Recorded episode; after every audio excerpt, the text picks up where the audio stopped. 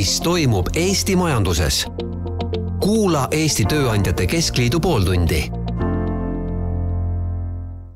tervist, tere kuulama Tööandjate Keskliidu pooltundi. täna on meil külas Eesti Tööandjate Keskliidu volikogu liige ja hariduse töörühma juht Hando Sutter, kes on tavaelus ka Eesti Energia juhatuse esimees, teda küsitleb Hando Sinisalu ja täna me räägime haridusest võib-olla alustuseks selline suur pilt, et äh, mis tööandjatele haridusmaastikul kõige rohkem muret teeb? jaa, tere!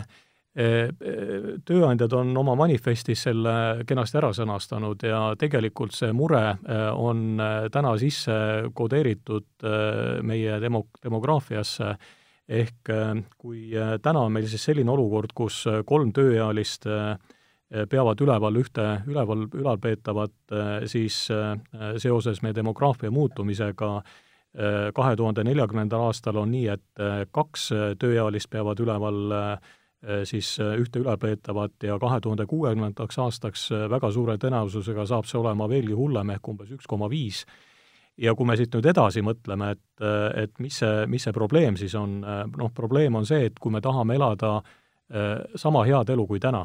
ma ei räägi sellest, et me ju tegelikult tahame paremini elada, siis tegelikult äh, peaks siis meie efektiivsus vastavalt äh, äh, kasvama kahe tuhande neljakümnendaks aastaks poolteist ja kahe tuhande kuuekümnendaks aastaks kaks korda. See on selline väga lihtne faktipõhine aritmeetika ja, ja kuidas seda saavutada? Saavutada saab ainult nii, et me peame tegema targemat tööd keskmine lisaväärtus äh, iga töötaja kohta peab äh, paranema äh, ja seda me oleme üsna kindlad, et saab teha ainult nii-öelda tarkusega. ja tarkus tuleb koolist, see tähendab seda, et me peame väga-väga-väga palju oma haridussüsteemile, siis noorteõppele, kutseõppele, kõrgharidusele, aga ka elukestvale õppele järjest rohkem tähelepanu pöörama, see on möödapääsmatu ometi, kui vaadata PISA testi tulemusi, siis Eesti on äh, hariduses maailma tippude hulgas ja kui ma nüüd õigesti mäletan, siis vist isegi mingites valdkondades Soomest, mida on seni peetud nagu hariduse tipuks mööda läinud, et äh, niipidi vaadates nagu meil võiks haridusega hariduse kvaliteediga kõik hästi olla. Ja, ja tegelikult ongi, et, et ma, ma usun, et ega see ei ole, ei ole vale ja, ja siin on äh, Äh, palju äh, sellist, mis äh, tuleneb nii-öelda meie minevikust, et ja, ja seda ei saa kindlasti olematuks teha, me ei taha öelda, et see on halvasti, see ongi hästi, aga kui me natukene veel korra mõtleme tuleviku peale ja vaatame täna veel ühte statistikarida, mida jällegi mina implementeerin, ma ei ole seda välja mõelnud paraku ja ma tahaks, et see oleks nii, aga paraku on, et tegelikult Äh, meie õpetajatest äh, on äh, siis kolmandik on vanusegrupis viiskümmend kuni kuuskümmend aastat, üle kuuekümne aastaseid ehk enam-vähem pensionieas on viisteist protsenti, aga mis on kurb, et alla kolmekümneaastaseid õpetajaid on meil alla kümne protsendi. ehk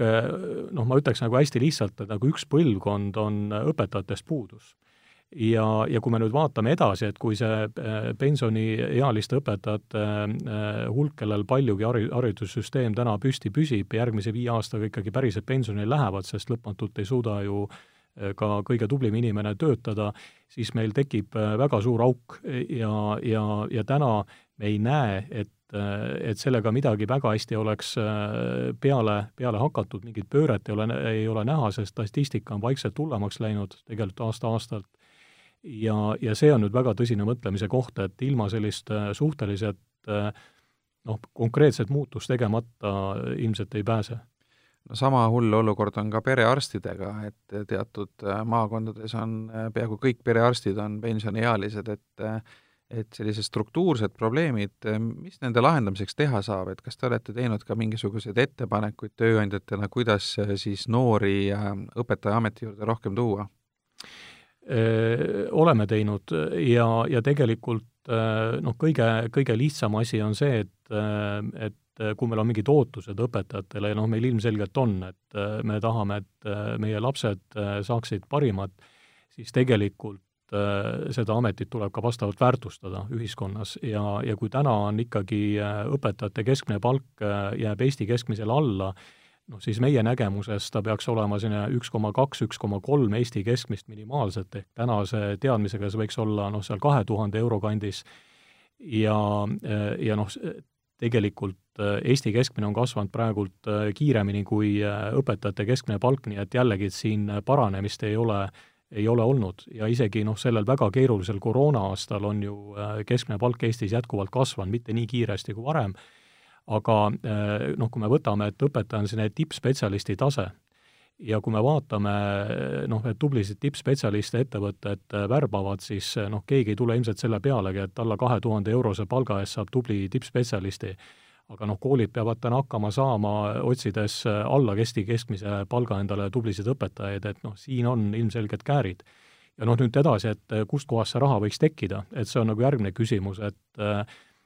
ja noh, minu äh, väga selge arusaamine ka natukene seda teemat äh, tudeerinuna, et me ei pääse ikkagi jätkuvalt koolivõrgu sellisest struktuursest reformimisest. et kui me räägime põhikoolist või koolieelsest, koolieelsetest asustustest, et need peaks olema hästi siis elukoha juures, aga kui me räägime juba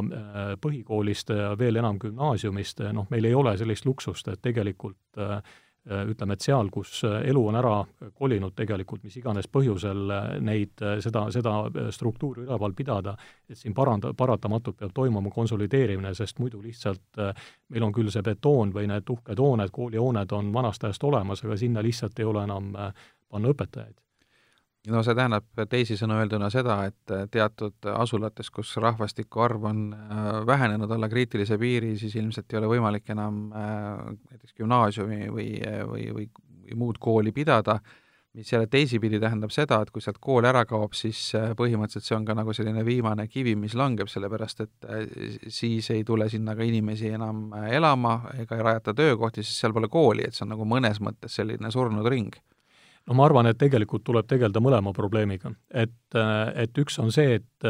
mis paneks ettevõtjaid siis väljaspool tõmbekeskusi rajama töökohti ja, ja, ja teine asi on see, et kuidas ka väljaspool tõmbekeskust noor saaks hea hariduse ja et, et ei tekiks seda nii-öelda lõhestumist sellest lähtuvalt, et kus kohas keegi sündinud on. mina pean tunnistama, et mina olen pärit nii-öelda Eesti äärealalt ja ma olen saanud tolle aja kohta, ütleme, parima hariduse, mis oli võimalik saada, ka täna näiteks Nõo Reaalgümnaasium on üks Eesti tugevamaid reaalkoole ja ta ei paikne Tallinnas ega isegi mitte Tartus ja, ja, ja noh, ma julgen kinnitada, et et see müüt on noh, ka natukene müüt, et tegelikult on võimalik hästi õppida ka ikkagi Eesti erinevates kohtades. no see on ka mõnes mõttes mõtteviisi küsimus, et, et ma olen ise mõelnud selle peale, et, et mul on Noarootsis näiteks suvekodu ja olen mänginud ideega, et kas sealt oleks võimalik näiteks lapsi kooli viia ja, ja iseenesest see tähendab seda, et vahemaa näiteks Haapsallu oleks umbes kolmkümmend kilomeetrit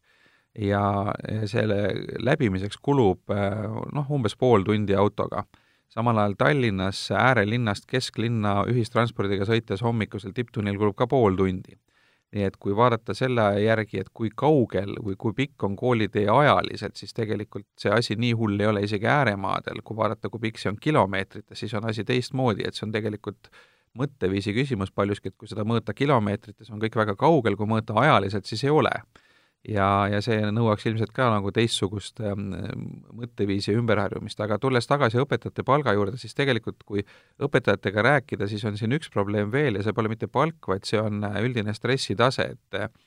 et tegelikult väga palju heidetakse ette seda, et, et õpetaja koolis äh, peab äh, või kõige raskem tema jaoks on, on võidelda lapsevanematega. Ja, ja kõige raskem asi on see, et kui, kui tekivad sellistest äh, raskematest õpilastest probleemid, siis tegelikult äh, on äärmiselt raske neid lahendada, sest õpetaja on nagu sellises klienditeenindaja rollis, tal ei ole tegelikult väga palju võimalusi olukordi lahendada ja tihti õpetaja jääb süüdi ka mingites olukordades ja see stress, mis kõige sellega kaasneb, on, on tegelikult võib-olla suuremaks probleemiks või vähemalt sama suureks probleemiks kui see palk, et kas selle nii-öelda selle emotsionaalse poolega eh, olete ka mõelnud eh, neid lahendusi, kuidas selles, selleks jagu saada? noh, ma arvan, et see on äh, tegelikult teatud mõttes sellesama probleemi tagajärg, et kui me räägime tippspetsialistist, siis noh, tihtipeale tippspetsialist oma töös ei vaja mittespetsialisti abi ja, ja, ja, ja noh, tippspetsialist äh, suudab neid probleeme, mis äh, noh, selles miniühiskonnas ehk selles klassis tekivad, see on ju läbilõige ühiskonnast, ta suudab neid edukalt lahendada.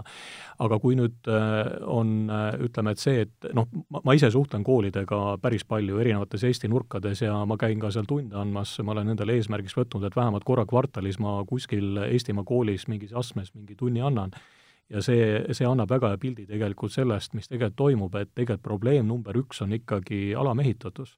ja see, et tegelikult koolijuhil ei ole võimalik äh, nii-öelda valida kolmest kandidaadist parimat, et ta võtab selle, mis üldse võimalik on saada või isegi noh, läheb, käib, räägib lihtsalt ära äh, kellegi, eks ole, või äh, noh, küsitleb, kas keegi lapsevanematest on, on valmis tulema näiteks katma mingit distsipliini, sest ta lihtsalt ei ole sinna kedagi panna ja kui nüüd äh, noh, asi läheb sinna, et äh, noh, kuskil klassis on äh, kas probleemne laps, no ütleme isegi võimekas laps, ütleme, mõlemad on ju võimalikud, eks ole, sest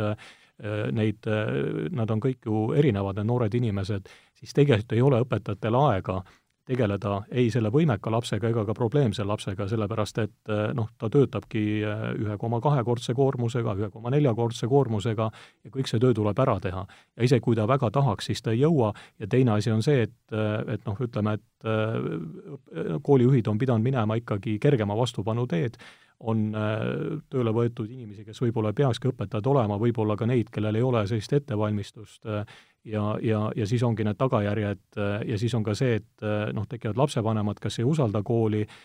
ja tekivad need konfliktid, läheb palju energiat konflikti lahendamise peale, mis tegelikult ei, ei peaks sinna minema, nii et see on juba nagu selline lumepall. No Covid viiruse tõttu me osalesime kõik ühes suures eksperimendis nimega distantsõpe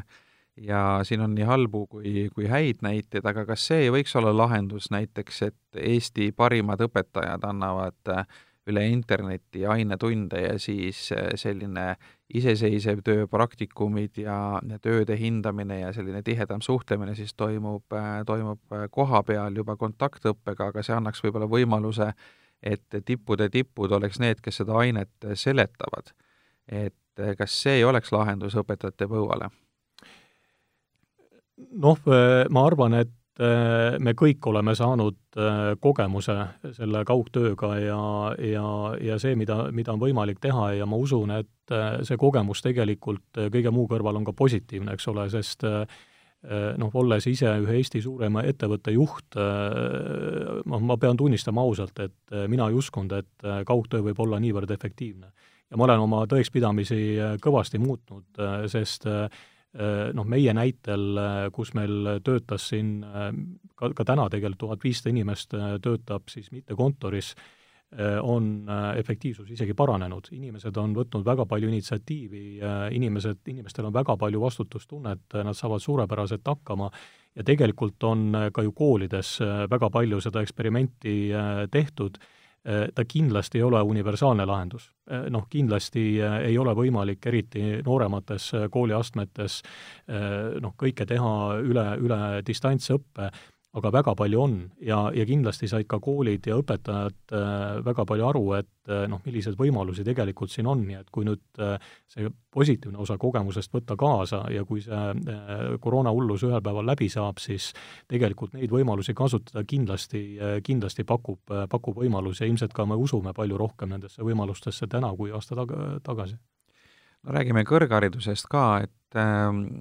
sealgi on, on probleeme ja, ja üks asi, mida tihti räägitakse, on see, et see kõrghariduse struktuur ei, ei vasta sellele, mis, mis tööandjad vajavad, ehk et koolitatakse välja spetsialiste, kellel pärast on raskusi töö saamisega ja siis teisalt neid spetsialiste, keda tööandjad vajaks, neid koolitatakse jällegi vähe välja. et kuidas kõrgharidusega lugu on teie arvates? Ehm,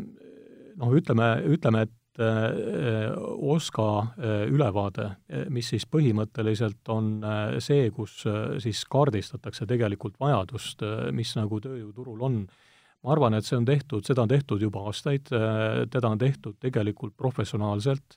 ta on tööandjatega ka alati nii-öelda valideeritud või, või üle käidud, et, et, et see on tõsi ja ma olen ka selle juures ise olnud. minu arust on see, on see päris hea raport ja ta annab hea ülevaate sellest, et milline see tööjõuturul vajadus on ja tõesti, tegelikult tööjõuturul on, on väga suur vajadus erinevate spetsialistide järgi, et ei saa öelda, et noh, ühte üleüldse vaja ei ole ja, ja, ja, ja teist on meeletult palju vaja. ehk, ehk tegelikult see, mida me oleme tööandjatena rääkinud, et et riik kui selle tellimuse andjas haridussüsteemile võiks rohkem lähtuda sellest samast kas või sellest OSKA raportist, ehk tegelikult võib ju inimene õppida kõik, eks ole, et kui noh, inimene tahab õppida muu elu kõrvalt juurde joogat või midagi muud ja on valmis selle eest maksma, see on ju täiesti okei okay,, sellepärast et noh, igasugune enesearendamine, täiendamine on väga, väga vahva, aga kui riik maksumaksja raha eest tellib siis haridussüsteemilt mingeid ameteid, siis tegelikult oleks küll väga mõistlik, et see riigi tellimus oleks ikkagi kooskõlas selle tööjõuturu vajadusega ja meil on, meil on see OSKA raport olemas ja meie oleme seisnud kogu aeg selle, selle poolt, et, et tegelikult see riigi tellimus ja, ja siis tööjõuturu vajadus oleks võimalikult palju koos. Kus need kõige suuremad käärid või, või vastuolud täna on, et mil-, milliseid erialasid on nii-öelda puudu ja milliseid on üle? Noh, tegelikult Äh, täna äh, võib-olla see aasta nüüd toob äh, väikse muutuse, aga, aga tegelikult võib öelda, et inimesi on puudus igal pool. ja, ja, ja noh, nii see asi ongi, et, et ja, ja see konkurents käibki juba nagu selle peale, et tegelikult häid inimesi saavad endale lubada siis need valdkonnad, need ettevõtted, kes loovad rohkem lisaväärtust. Ja, ja noh, selgelt on need äh, valdkonnad äh, teadmispõhised, äh, see on kindlasti IT-sektor, see on siis erinevate tehnoloogiatel, uute tehnoloogiatel põhinevad ettevõtted, aga ka energeetikasektor, mida mina esindan, et meil tõesti see, see, mis toimub energeetikas, on ju äh, noh, me nimetame seda kolme revolutsiooni äh, ajastuks, et, äh, et seal toimub väga palju ja meil on vaja erinevate valdkondade tippspetsialiste ja tegelikult Eesti Energia on ka valitud äh, parimaks tööandjaks mitmel aastal, et et ja parim tööandja tänapäeval ei ole enam lihtsalt see, kes paneb pingsilaua üles oma fuajeesse, vaid tegelikult ta peab pakkuma äh, huvitavat tööd. Sellist tööd, millel on mõte, et kui inimesed tulevad, nad saavad aru, et äh, neil on äh, võimalik panustada päriselt äh, siis mingisse sellisesse olulisse probleemi, ise areneda selle käigus, et see on väga oluline. Ja, ja tegelikult, ähm, tegelikult ütleme, et reaalainetega seotud valdkonnad, noh, praktiliselt Äh, praktiliselt kõik äh, täna on, äh, on vist kõige suuremas inimeste näljas. aga nende humanitaarspetsialistide ületootmine on ka üks teema, et te ütlesite küll, et peaaegu igas valdkonnas on puudu töötajaid, aga, aga samas ikkagi võib öelda, et teatud sellised humanitaarsemad valdkonnad, üldisemad, mis on seotud võib-olla kaunite kunstide või, või, või, või filosoofia või muude selliste asjadega, et neil on nagu äh, raske leida selliseid otseseid rakendusi, et nüüd just täpselt sellel erialal, mida nad õppisid, ka tööd saada, et kas kas mingeid variante on ka selles osas, et neid inimesi, kellel on selline hea vundament või, või põhi olemas, siis äh, koolitada edasi, et, et nad oleksid paremini vastavuses äh, tööturu vajadustega ma, ma noh, üks, üks asi, mida ma tahan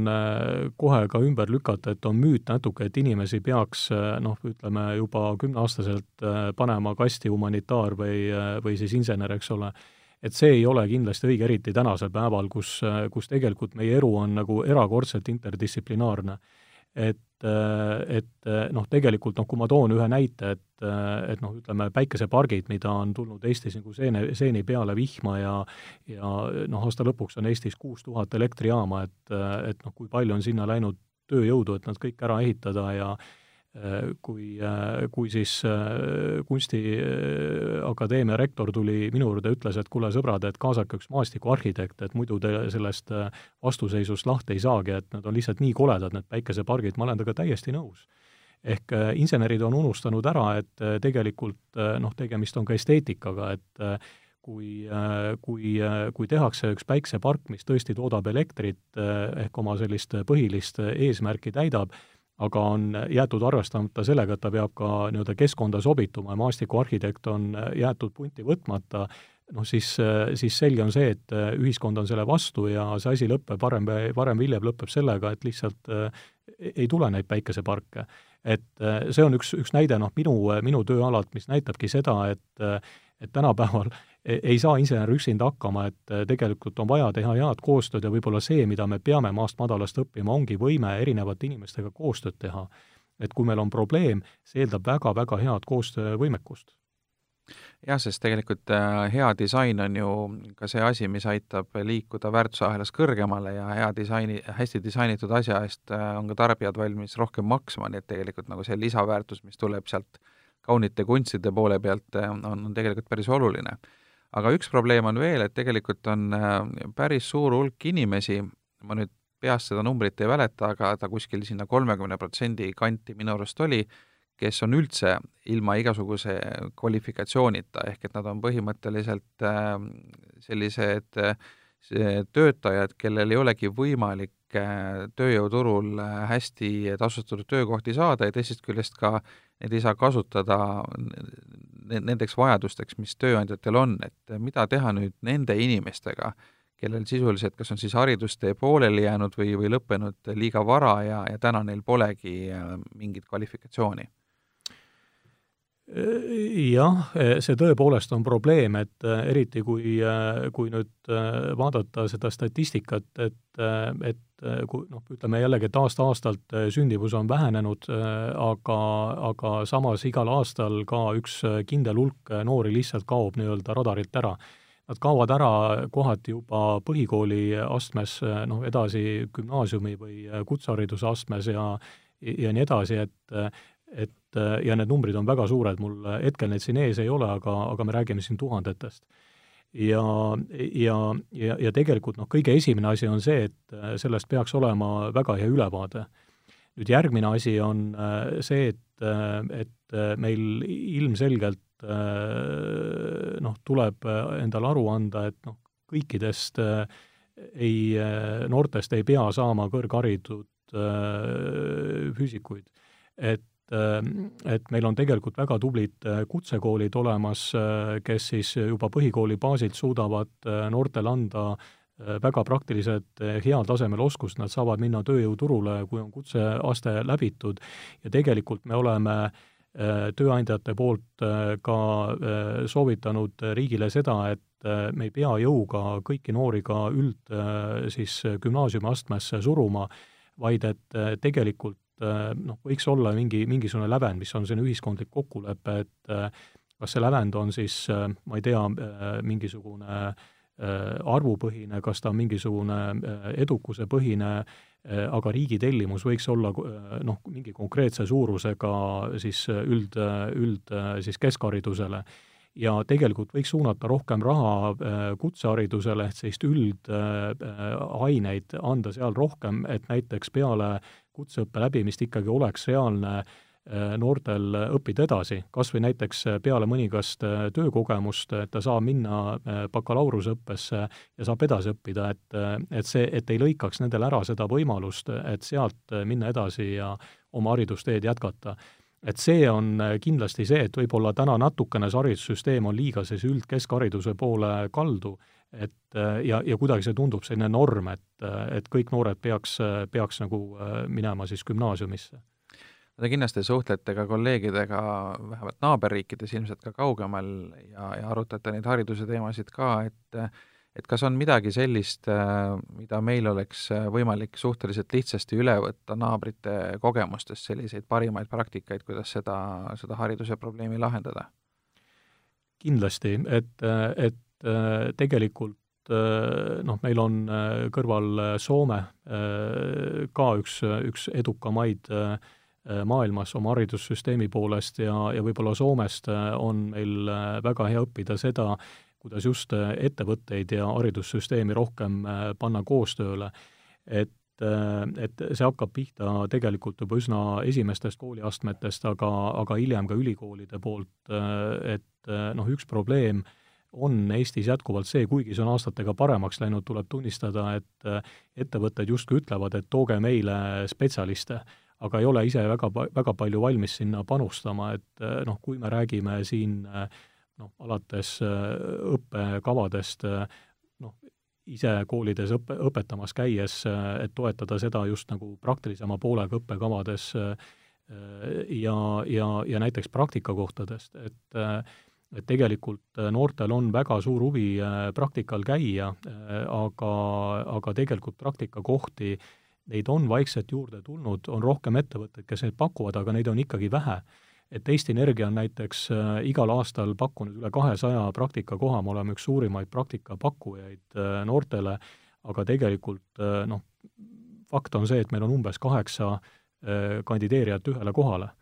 Nii et üks asi, mida ma kindlasti näiteks isegi Soome kogemusest julgen kõikidele ettevõtetele soovitada, et olge rohkem avatud noortele. See, see, see toodab nii äh, hästi tagasi, et, et noh, ühtepidi see loob teie kui tööandja brändi, et kui te noortele avate ennast, kui te näitate, millega tegelete ja, ja panustate äh, siis oma inimestega äh, noh, ütleme noh, sellesse, et noored oskavad paremini valida seda, kelleks nad tahavad saada, mida õppida ja julgustate neid arenema, ja näitate neile ka, kuidas päriselus asjad käivad, siis noortel on ka teistsugune motivatsioon õppida, see ei ole enam selline noh, ütleme virtuaalne õppeprogramm, vaid äh, nad saavad aru, milleks nad õpivad ja mida nad peaks õppima selleks, et olla tööjõuturul edukad. ja see on see, mida Soomes on tehtud hästi. lisaks sellele, et kõrgkoolide ja teadmis, teadmiste kokkuviimine siis äh, ettevõtlusega ja ettevõtete arendamisega on Soomes jällegi väga hästi tehtud, seda on sealt hea õppida, et Eestis on sellest ka päris palju räägitud. Ta on natukene paremaks läinud, äh, aga ikkagi meil tulevad meelde mõned sellised eredad edulood, äh, kus äh, on noh, kõrgkoolide juurest edukad spin-offid, noh, kui me siin nimetame Skeletoni või Elkogeni või, või, või mõnda veel, eks ole, Äh, aga, aga tegelikult ta võiks olla palju-palju laiemapõhjalisem, et selline isegi Eesti keskmise suurusega ettevõte, olenevalt siis oma erialast, võiks teha äh, kõrgkooliga või ka kutsekoolidega palju rohkem koostööd, et et olla edukas, väga egoistlik aga mis seda koostööd täna takistab, et kui noh, valmisolek on olemas, üldine meelestatus tundub olevat positiivne, et miks neid edulugusid rohkem ei ole? Võib, võib olla kogemuse puudus, näiteks hästi lihtne, aga teine asi ka see, et võib olla natukene ettevõtjate mugavus. võib olla ka natukene noh, ütleme teadussüsteemi rahastus, et ta on olnud selline natukene liiga noh, ütleme artiklite põhi, põhine, et et loetakse artikleid, et hea teadus on see, et kui sa kirjutad rohkem teadusartikleid, et et aga võib-olla peaks hoopis äh, edukaid äh, IP-sid, äh, mille põhjal on siis maailmale midagi väärtuslikku loodud, mõõtma või, või, või mõlemaid. ehk, ehk see on natukene see, aga, aga jällegi siin ühte sellist põhjust ei ole, pigem on, pigem on vaja rohkem uudishimu igalt poolt ja, ja, ja rohkem sellist avatust ja, ja koostööd ja usku, et et keegi teab mõnda asja paremini kui mina, et ja tulebki olla uudishimulik, käia, vaadata ringi ja, ja siis tuleb ka edu. aga Hando Sutter, nüüd räägime positiivsest ka, sellepärast et probleeme on palju, aga kindlasti on ka edulugusid ja, ja lahendusi, et mis sellist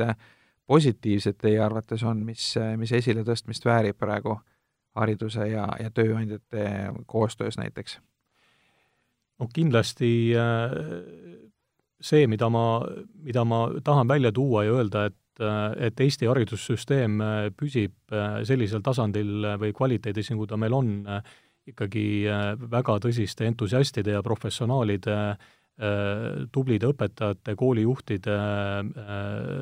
peal, kes tihtipeale teevad äh, noh, väga-väga tänuväärset tööd ja võib-olla sellele ei pöörata liiga palju tähelepanu, et äh, olen ise erinevates koolides käinuna, õpetajate ja koolijuhtidena rääkinuna,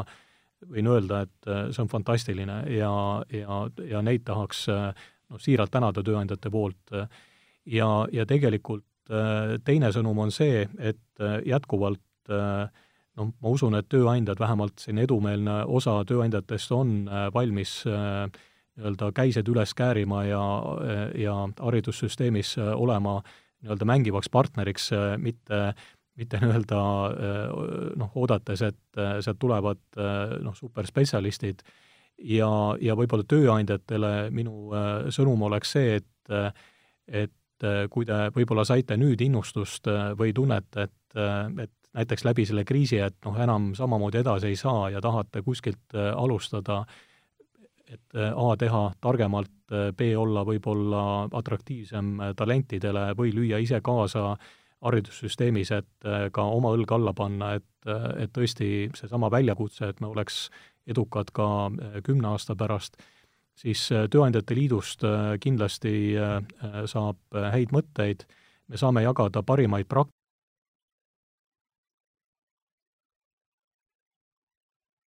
nii et olge ise aktiivsed, tulge uurige ja, ja tehke see esimene samm üle kooli ukse ära, et minge kas või äh, oma kodukoha, oma lastekooli ja, ja tehke üks tund ära, see on äge, see annab väga hea enesetunde ja uskuge mind, lapsed ootavad seda, koolid ootavad seda, et me sealt uksest sisse astuks, mitte lihtsalt lastele järgi minnes, vaid ka siis, kui me saame aidata. Aitäh, Hando Sutter, kes tavaelus on Eesti Energia juhatuse esimees, aga lisaks ka Eesti Tööandjate Keskliidu volikogu liige ja hariduse töörühma juht Äh, mina olen Ando Sinisalu ja te kuulasite Tööandjate Keskliidu pooltundi. mis toimub Eesti majanduses? kuula Eesti Tööandjate Keskliidu pooltundi